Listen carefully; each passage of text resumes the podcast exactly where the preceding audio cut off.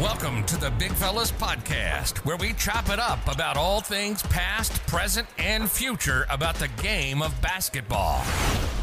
Where facts, stats, and context reign supreme. That is blasphemous.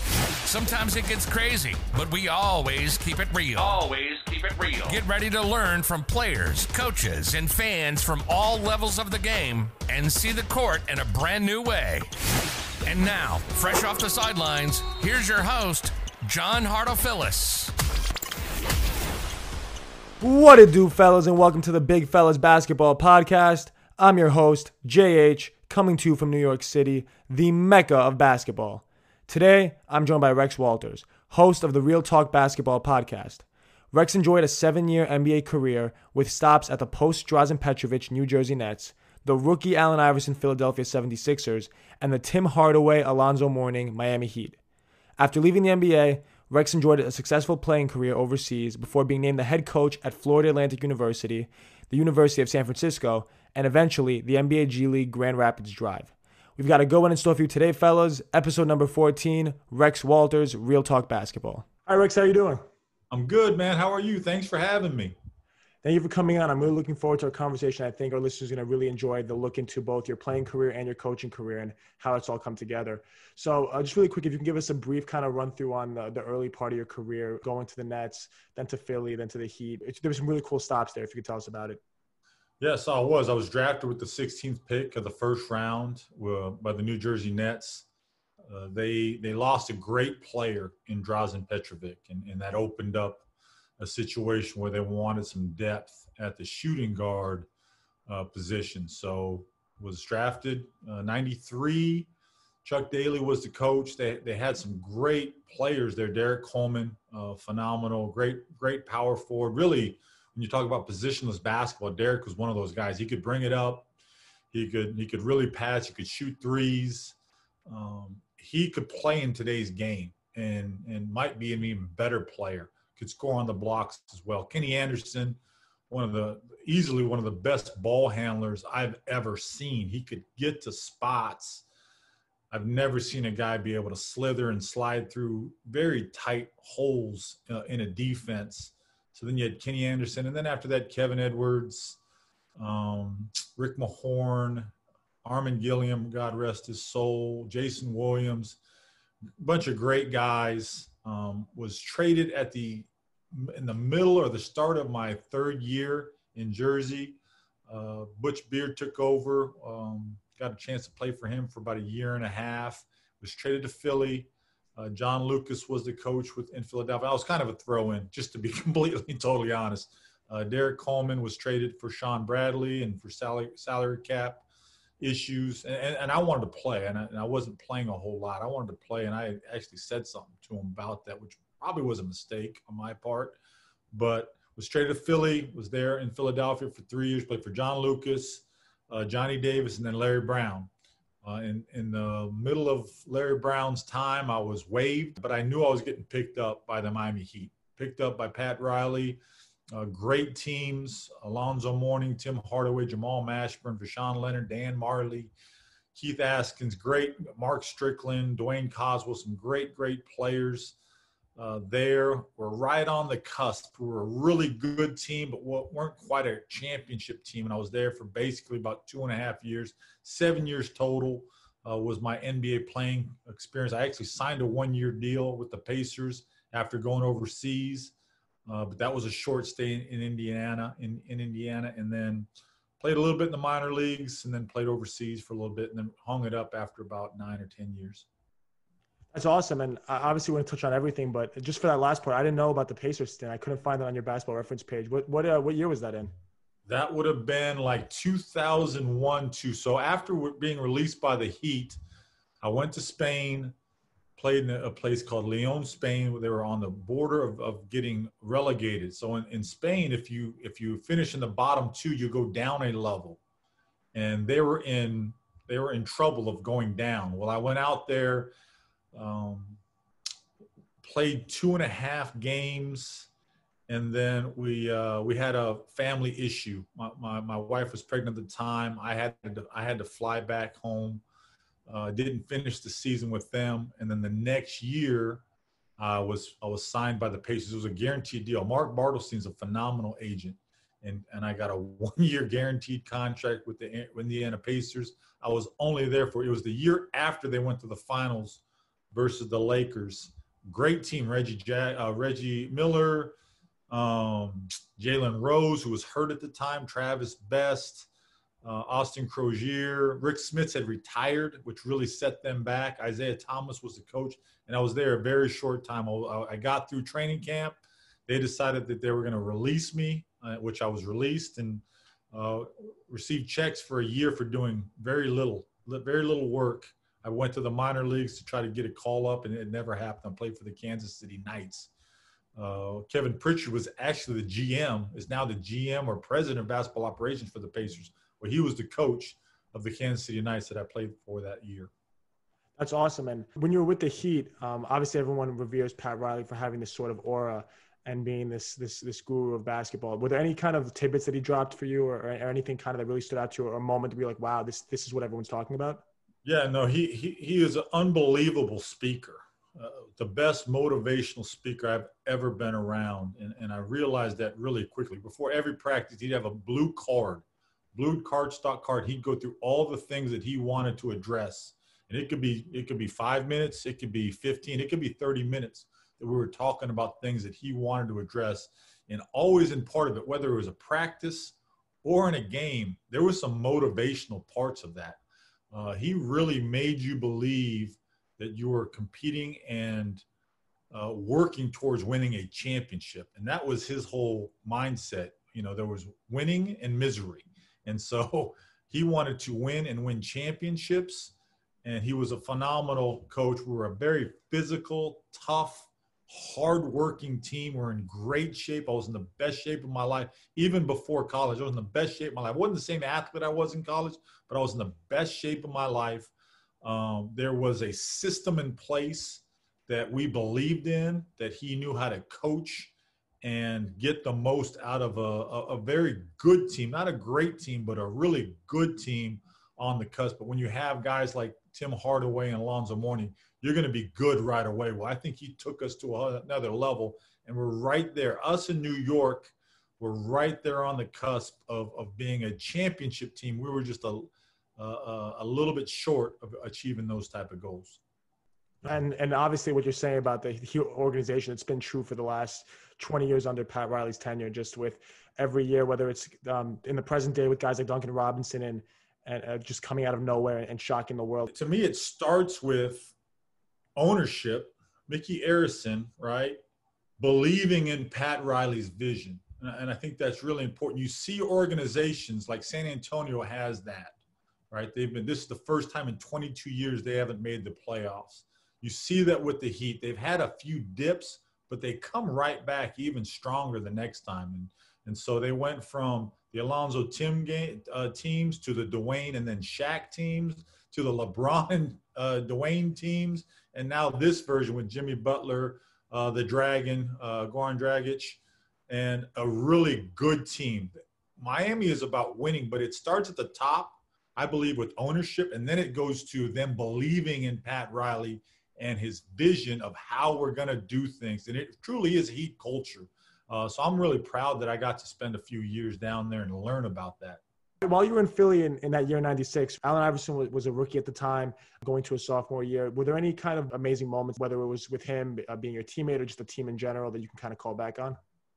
Well, it was a talented team. And, and so the first year, you know, we had a little bit younger. John Davis, great coach, great guy, but it was really his first head coaching opportunity. Uh, the year after that, they brought in Larry Brown, and with that, they brought in Billy King as I want to say the general manager, and they really tried to build a team around Allen. Uh, Jerry Stackhouse was there the year before.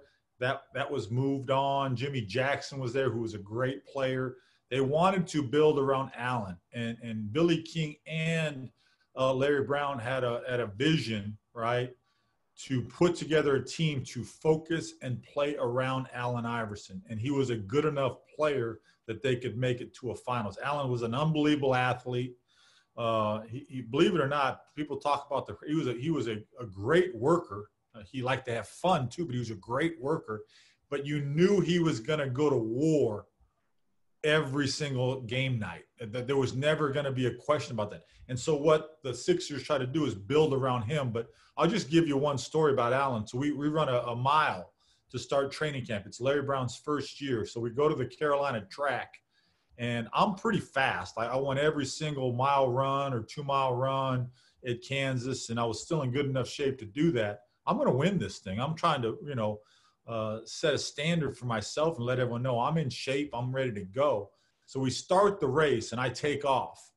And the next thing I know, Allen is in the fourth lane of the track running backwards. He runs the first lap and a half, maybe two, backwards in the fourth lane, laughing and joking while he's running the mile. He ran a, an easy sub five mile, beat me by a good 220 yards. And the first two laps, he was running backwards. That's the kind of athlete and also competitor, because not only was he competing at a high level, he was letting everybody know that I am the best athlete. Uh, I am in great shape, and this is easy for me. Um, but that gives you kind of an, an example of the greatness and the just athleticism, quickness, and competitiveness of Allen Iverson. It's an incredible story that I've never heard before, and honestly, it completely changes my perception of. I mean, so that's great. So just uh, moving on uh, to kind of your coaching career, can you kind of go through a, uh, your kind of your, your, the start of your coaching career and what that was like for you? Yeah, so I, my, my first job in coaching was at a high school, Blue Valley Northwest. I worked for Ed Fritz. He actually coached the McDonald's All American game. I want to say the last year the year before. High level coach, has won multiple state championships. Uh, I actually applied for that job, didn't get it. He got it, asked me if I'd be his assistant, which I jumped at. From there, I went to Emporia State and worked for a guy named David Moe. If you're on the East Coast and, and you follow Philadelphia basketball, you know, his father was Doug Moe. Doug Moe was a coach of the Philadelphia 76ers. I worked for him for about three to four months. I was driving about an hour and a half every day from my home in Kansas City.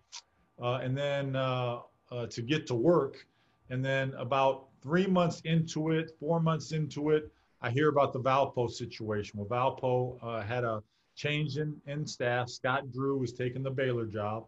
I knew Bryce Drew. I called Bryce and said, Bryce, what is your brother going to do? And then what's your father going to do? Because I hear he's going to go take the job over back at Valpo. Well, Scott Drew tried to get me to be a graduate manager. They were going through some things at Baylor.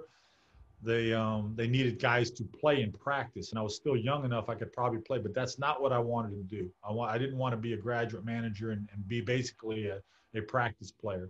Uh, two days later, Homer Drew called me I flew out to Valpo. I entered for the job. I got the job, and that's how I got my foot in the door.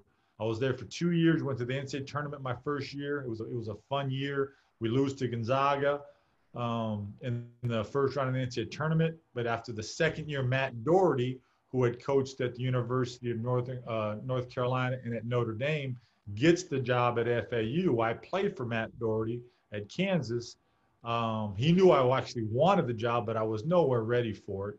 He asked me to come down. I, I become his first assistant or associate head coach uh, for a year. We have a pretty good year. FAU had never had a winning season um, to anything to brag about. Matt had a 15 and 13 season in his first year in the A Sun, and we were getting ready to go to the Sun Belt.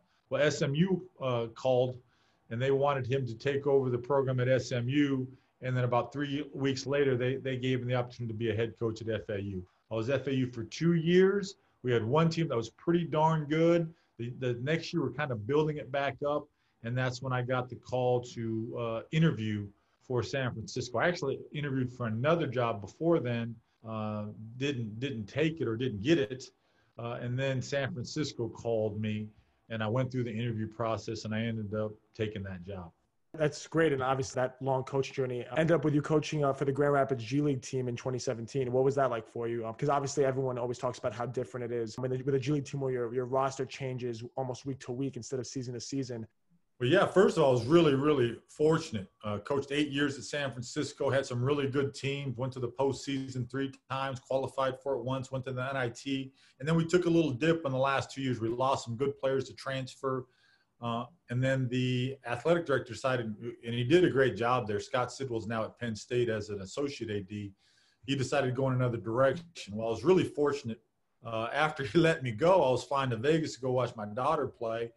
Um, I announced it basically on Twitter. I've been let go at San Francisco. Thank you and, and see ya. But right when I landed, Stan Van Gundy had reached out to me and just said, Hey, I heard the news. Sorry to hear that. Um, don't you think about coming out here and, and hanging out? It's, it's, no fun to be in San Francisco after, after you just get got fired.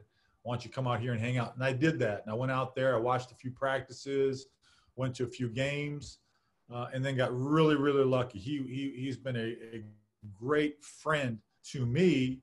Uh, got me to got me in a couple of different situations to try to get a job, and then uh, the situation opened up at Grand Rapids, and he he he asked me, uh, would I be interested? I, I jumped at the opportunity. I said, yes, I'd be more than interested. And then I got to coach in Grand Rapids for a year. And it was a great, great experience. Loved it. Uh, I'd coach in the G League in a heartbeat. The players are really, really good. It's it's a it's a level below the NBA, but still really, really good players. It's a great challenge. There's great coaching in that league.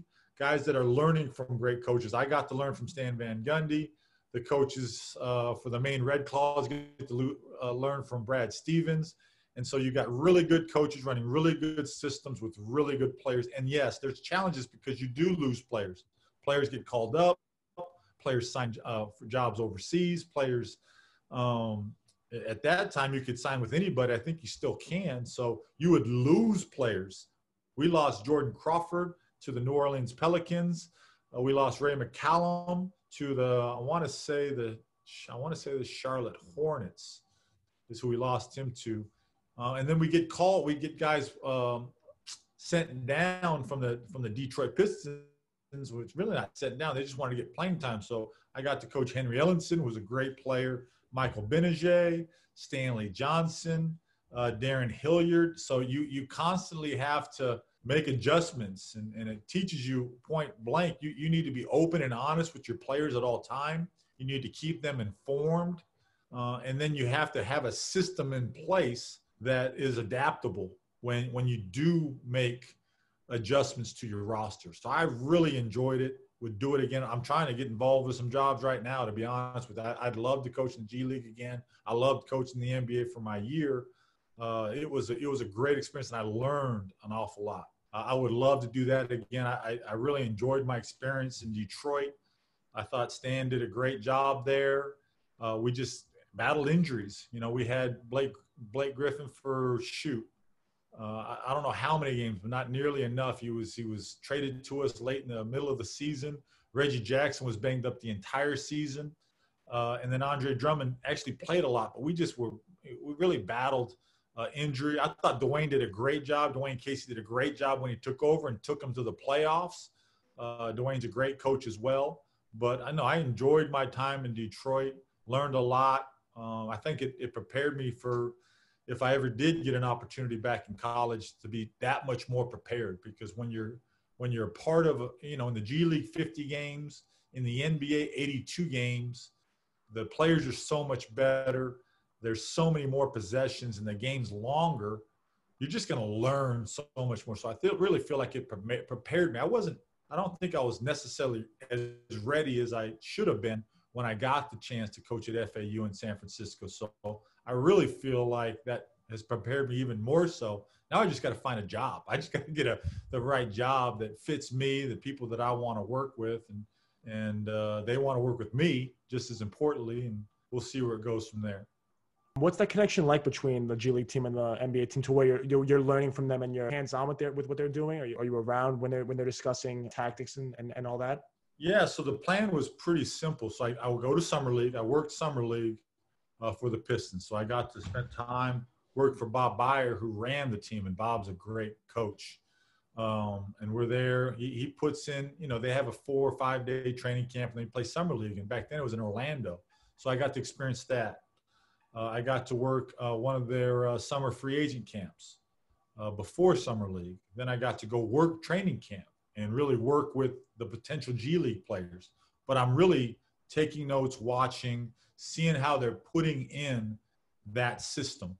uh, that they're going to run because we want to run. We wanted that the plan in Detroit was we want to run the same exact stuff in Grand Rapids that they're running in Detroit, regardless of whether the players fit or not. We didn't have Andre Drummond. We didn't have a dynamic rim runner like Andre Drummond. We didn't have, you know, uh, necessarily a, a Tobias Harris type that was a great pick and pop four man, could play the three.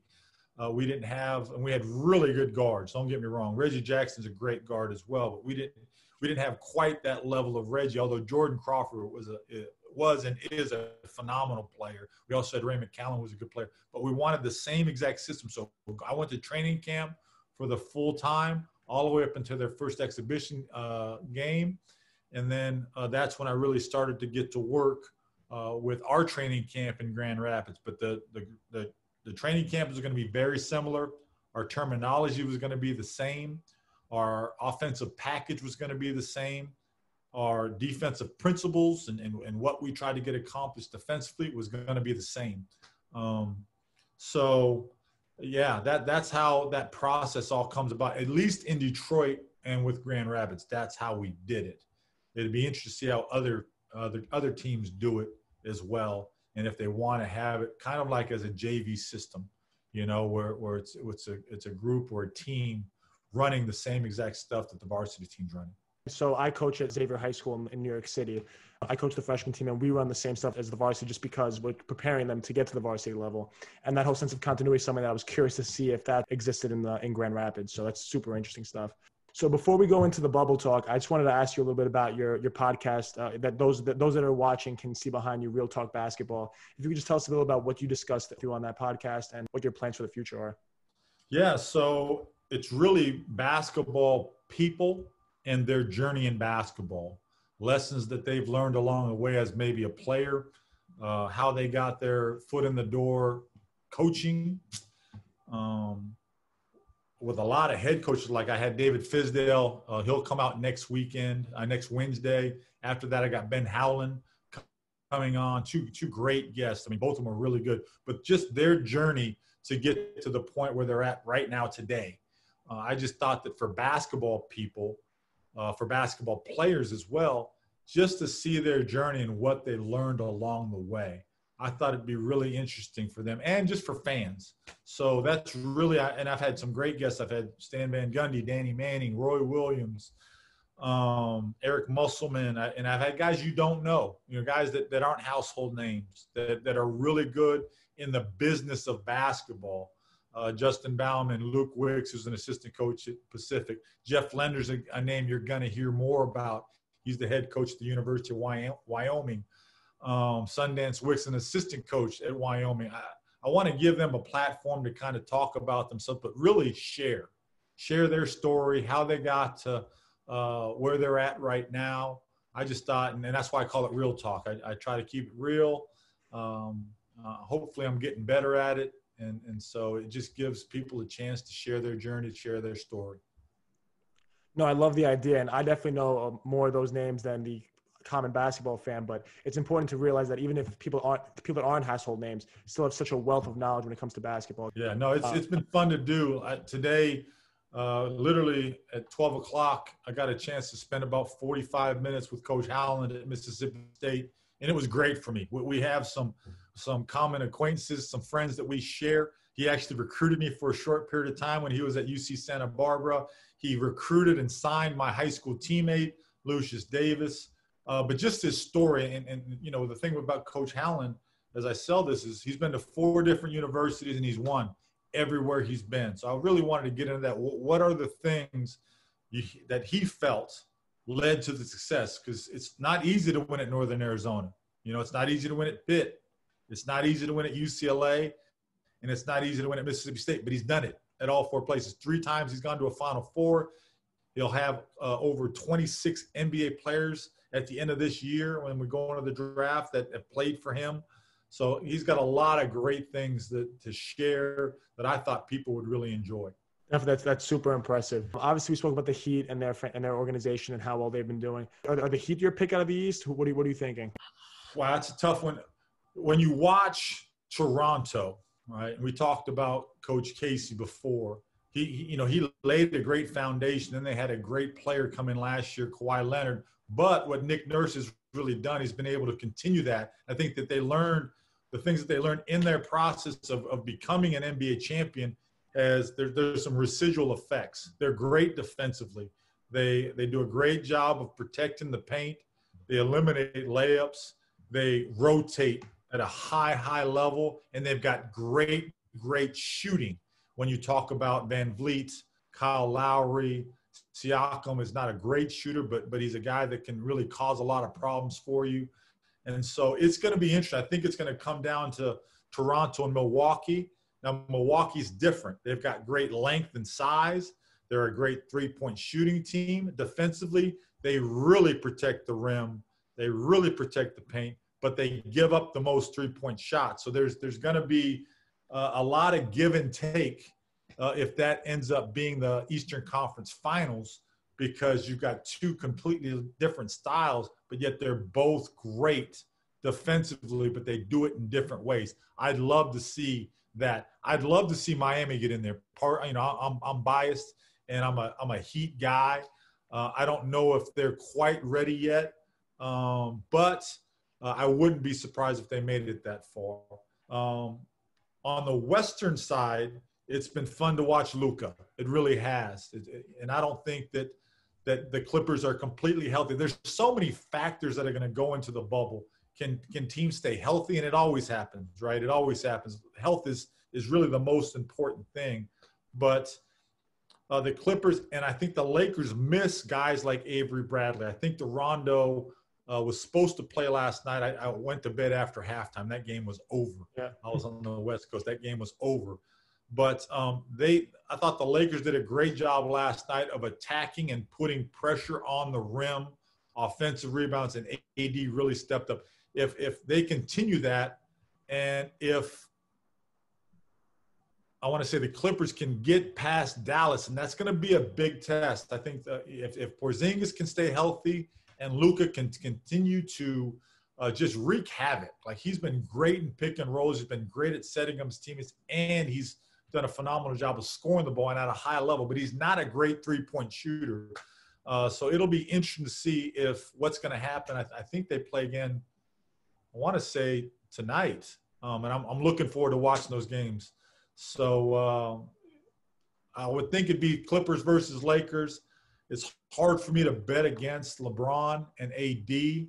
I do think the fact that they don't have a lot of playoff experience when you talk about the Carusos, they still have Danny Green, Danny Green, uh, and and he's not playing as well as he's capable of. But AD hasn't had a long history in the playoffs. Obviously, LeBron does.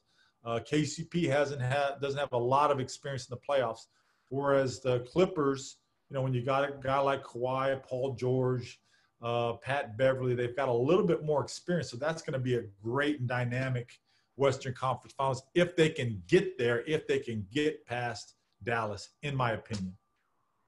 Awesome. And going back to what you were saying before about the Bucks versus the Raptors, that's going to be a great um, chess match, um, coaching wise. Everyone um, reveres Coach Nurk for his sometimes unorthodox style of coaching, especially in the NBA when he's bringing out uh, box and ones. Um, like, because obviously that's not conventional, but it works. Uh, what are your thoughts on that? Because it, it, it, really is something that you don't see often, but it got great results in last year's finals and obviously still um, in, during this season. Well, they, they do a phenomenal job. They'll come out and they'll play some zone.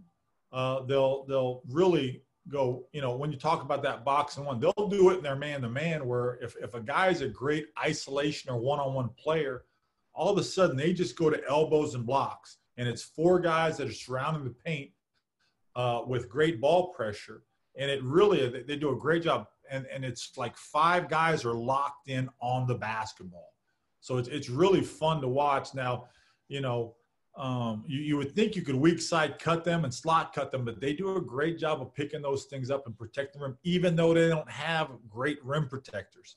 He, he does a phenomenal job. He really does. They protect the nail at a high level, and they're great at rotations.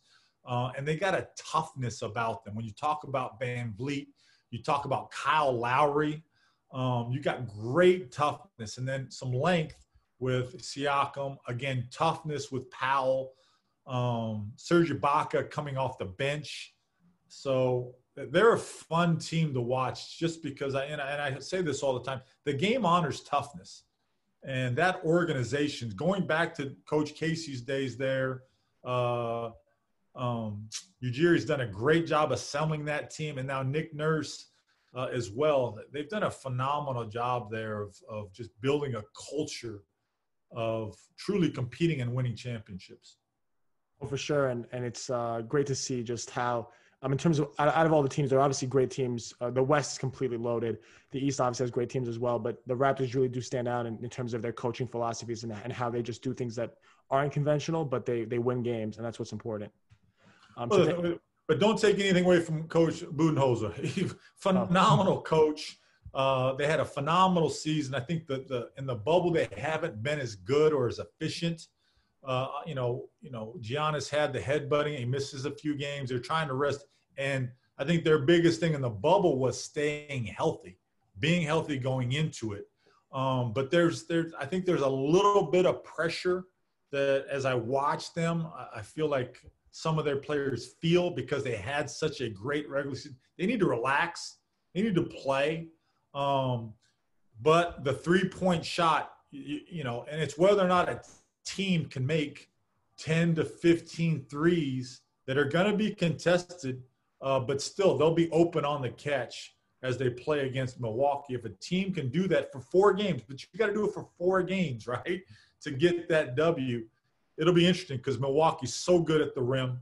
Uh, their guards do a phenomenal job of pursuing and pick and rolls. They protect the paint, and they're not in rotations. Although Toronto is, Milwaukee's not in a lot of rotations. They really guard their man, but they do it while high level rim protection and then paint protection.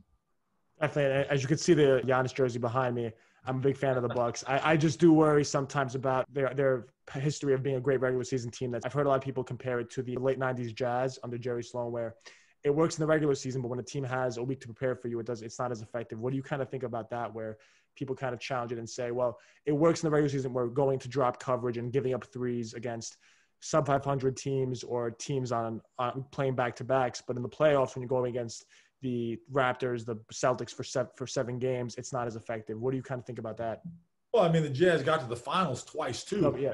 The only problem was they were, they ran into Michael Jordan. I mean, mm-hmm. Michael Jordan didn't lose in the finals, but I I, I get their point. Uh, the one thing I'll say is the, they're not in rotation, so can because they're in drops with fours and fives. Is can a team's fours and fives knock down that three point shot consistently? And it's not like they just give it to them. I mean, they're going to close. They're going to close hard, and they're going to contest. So uh, it's an interesting one. I, I think the one thing is that Toronto has an advantage is they've been there and they've done that. Um, but I also think, from Milwaukee's point of view, Coach Budenholzer is a great coach. He's going to figure out some things uh, to give themselves an advantage as well, and they've got the um, the word I'm looking for is that they've got that sense of urgency because they did lay an egg. They, I think they won the first two games last year and then lost four straight to Kawhi's Toronto Raptors. So there's going to be a sense of urgency there to get over the hump. And eh, you know, back in the you know the 80s and 90s, there was always a, a, a rite of passage that you had to get through. Maybe Toronto's that rite of passage for Giannis and the Milwaukee Bucks. That's a great point to say, and and obviously that idea of the, of the Raptors being the team staying in his way. That he lost him in 2017 with DeMar DeRozan and Kyle Lowry. Then again last year and this year, we're, we're expecting uh, them to uh, crash course in the in the conference final. So it'll be interesting to see if they become Giannis's version of the bad boy Pistons or, or those teams from the past. Um, with especially when when, when the team is known for their defense, if they go on to w- whether it's either beat the Bucks or win more championships, it might be looked at uh, back at as that in 10 to 15 years, which is pretty cool to think about. It is cool to think about when you think about the regular season before the bubble. They were the one and two defenses in the league, and there's a reason why there's so much respect um, with what they've been able to accomplish. I think Toronto continued to grind during the bubble because that's their mentality. Whereas Milwaukee said, "Hey, uh, we're going to play. We're still going to work, but we want to make sure we're healthy." So if it gets to that point, it's going to be a great finals. It's interesting because, you know, Milwaukee's a small market. Toronto's in another country. Uh, it'll be interesting to see what, what the television ratings are. But I know one thing: it's going to be great basketball. I, I, just thought of a crazy hypothetical just on the fly. P- Pistons won there back-to-backs in '89 uh, and '90. The Raptors, if they would win this year, would be 2019 and 2020. It's 30 years apart. You can kind of, I can kind of see in 15 years 30 for 30 documentary watching the box and one Raptors documentary. Just, well, just yeah, the, the one thing that's going to stand in their way, uh, it, gosh, I mean, you got some great storylines where it's Toronto versus the Clippers and Kawhi. That would be crazy, right? You've got Toronto versus the Lakers because they didn't, you know, they didn't have to for so long. Toronto couldn't get past LeBron. Now they may have their own rite of passage in terms of getting past LeBron uh, to get their ring. And then obviously you've got you know Giannis and, and Milwaukee, um, the season that they've had, and is now Giannis truly the the best player in the league? And, and will he have to go through LeBron to get that? Awesome. Thank you so much, uh, Coach Rex, for coming on. I have a great conversation on just obviously your playing coaching career, but then also kind of how that that knowledge of yours kind of goes into your thoughts on uh, the league today. So thank you for this. Well, I don't know if it's knowledge, but I, I, like to talk basketball. So I appreciate you having me, and and uh, best of luck to you in your coaching career. Thanks for listening to the Big Fellas Podcast. Check us out on all major social media platforms at Big Fellas Pod to join the chop up. You can also listen to us on every podcast platform on the planet. Stay tuned for the next episode, Big Fellas.